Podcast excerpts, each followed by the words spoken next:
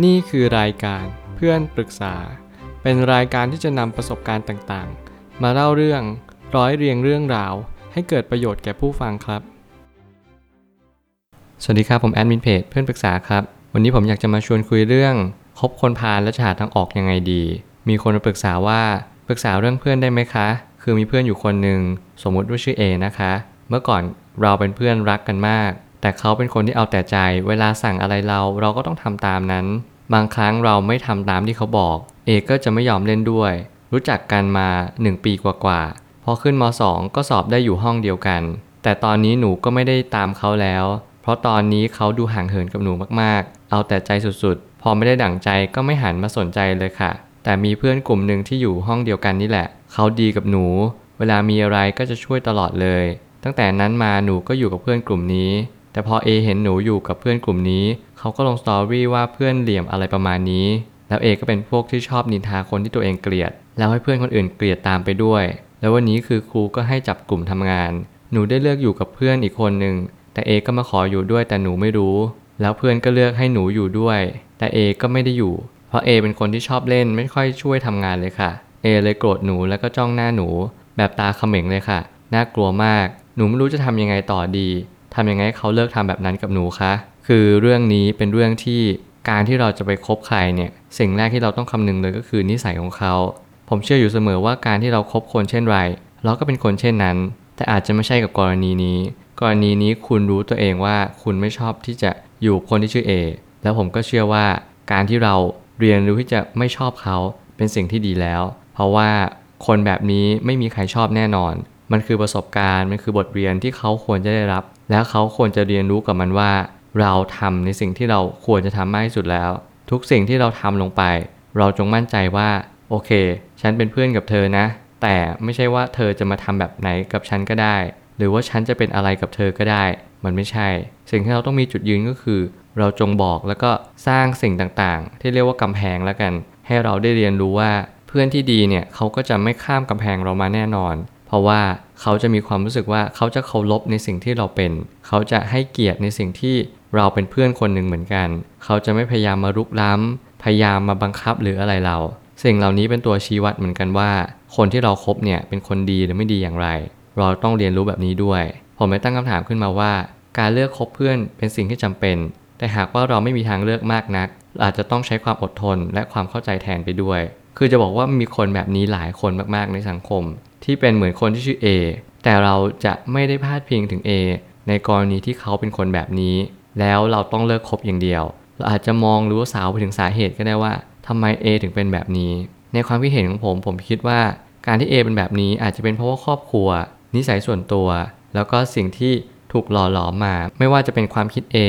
หรือว่าเพื่อน A ในอดีต สิ่งต่างๆ เหล่านี้มันหล่อหลอมให้ A เป็นคนแบบนี้ แต่เราก็ไม่จำเป็นต้องไปปลักปลำว่าเขาเป็นแบบนี้เพราะใครกันแน่ แต่เราจงเพิ่มความเข้าใจไปที่เขาว่าใครทำอะไรก็ได้อย่างนั้น เรารู้แบบนี้เราครบเขาเพียงเพราะว่าเขาเป็นเพื่อนคนหนึ่ง เป็นเพื่อนที่เราเคยสนิทด้วย ถึงแม้วันนี้เขาไม่ดี เราลองเตือนเขาดูดีไหม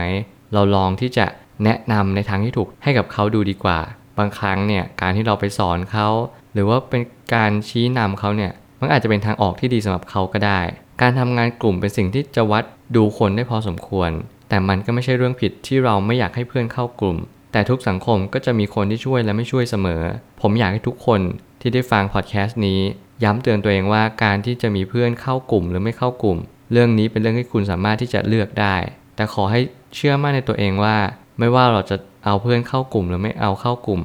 ยังไงแล้วทุกคนก็ต้องมีกลุ่ม มันจะต้องมีกลุ่มที่เสียสละที่เอาเพื่อนที่ไม่ค่อยทำงานเนี่ย เข้ามาอยู่กลุ่มด้วย เพราะบางครั้งเนี่ยคุณครูเขาก็จะไม่ยอมหรอกว่า ให้ทิ้งเพื่อนประเภทนี้ไว้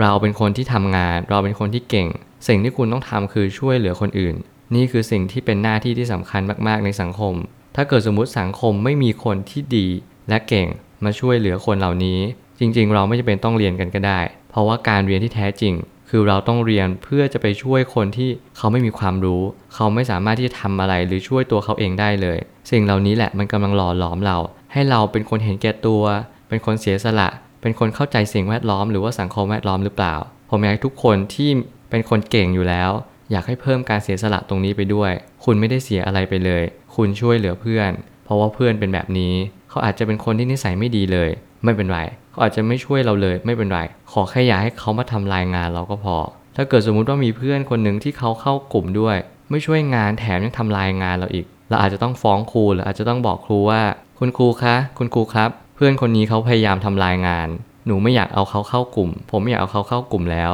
สิ่งเหล่านี้ก็จะเป็นตัวที่ชี้วัดได้เหมือนกันว่า เพื่อนคนนี้เขาจะคบไม่ได้อีกต่อไป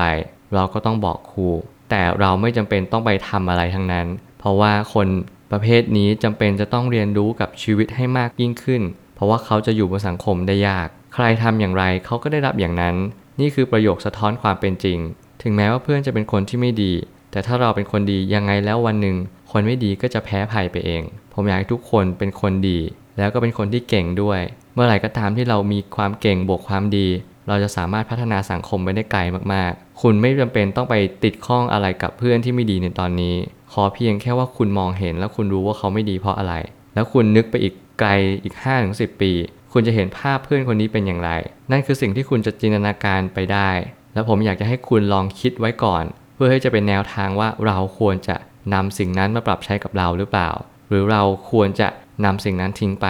การเล่นแร่แปรธาตุเป็นสิ่งที่สำคัญมากๆ ในเรื่องของการ พบเจอสิ่งต่างๆ ล้วนแต่เป็นบ่อเกิดแห่งปัญญาทั้งนั้น ถ้าเราเข้าใจแบบนี้ เราก็จะสามารถที่จะยืนหยัดอยู่บนโลกใบนี้อย่างมีความสุขได้ เราไม่จำเป็นต้องไปคิดมากว่า เพื่อนจะคิดอย่างไรกับเรามากจนเกินไป เราอาจจะเก็บมาคิดได้ แต่ขอให้อยู่ในกรอบของคิดเสร็จแล้ววางลง ไม่งั้นปวดหัวแน่นอน เมื่อไหร่ก็ตามที่เรามีเพื่อนหลากหลายประเภท เราอาจจะไปสนิทกับคนที่ไม่ดี หรือเราอาจจะไปสนิทกับคนที่ดี ไม่ว่าจะดีหรือไม่ดีสำคัญอยู่ที่ว่าเราสามารถยึดดึงสิ่งต่างๆ มาใช้ได้หรือเปล่า เมื่อไหร่ก็ตามที่เราคิดมากจนมากเกินไป สิ่งเหล่านั้นไม่ดีแน่นอน เราต้องหยุดความคิดเราไม่ใช่ไปหยุดที่เพื่อน บางทีเพื่อนเขาเป็นแบบนั้น เพราะเขาต้องการเป็นแบบนั้น หรือว่าสิ่งต่างๆ ในชีวิตเขามาหล่อหลอมให้เขาเป็นแบบนั้นหรือเปล่า นี่คือสิ่งที่มันเป็นตัวเพิ่มความเข้าใจกับคนแวดล้อมเรา เรามีเพื่อน 10 คน เราก็จำเป็นต้องเข้าใจเพื่อนทั้ง 10 คน เพราะว่าสิ่งเหล่านั้นมันช่วยให้เรามีความสุขในชีวิตยิ่งขึ้น สุดท้ายนี้ วันหนึ่งคนที่มีจิตใจที่ขุ่นเคืองอยู่ตลอดเวลา ก็จะเข้าใจเองว่า เราควรจะปฏิบัติตัวอย่างไรกับคนรอบข้าง วันนี้เราทำดีแล้วทำต่อไป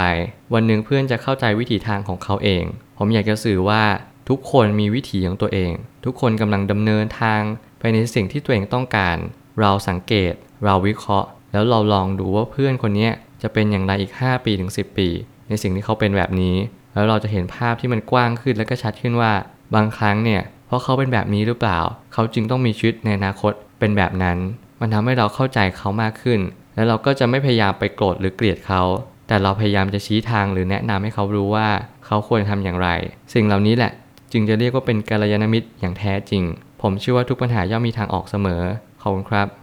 รวมถึงคุณสามารถแชร์ประสบการณ์ ผ่านทาง Facebook Twitter และ YouTube และอย่าลืมติด Hashtag เพื่อนปรึกษาหรือ f r ร e n d t a l k a ด้วยนะครับ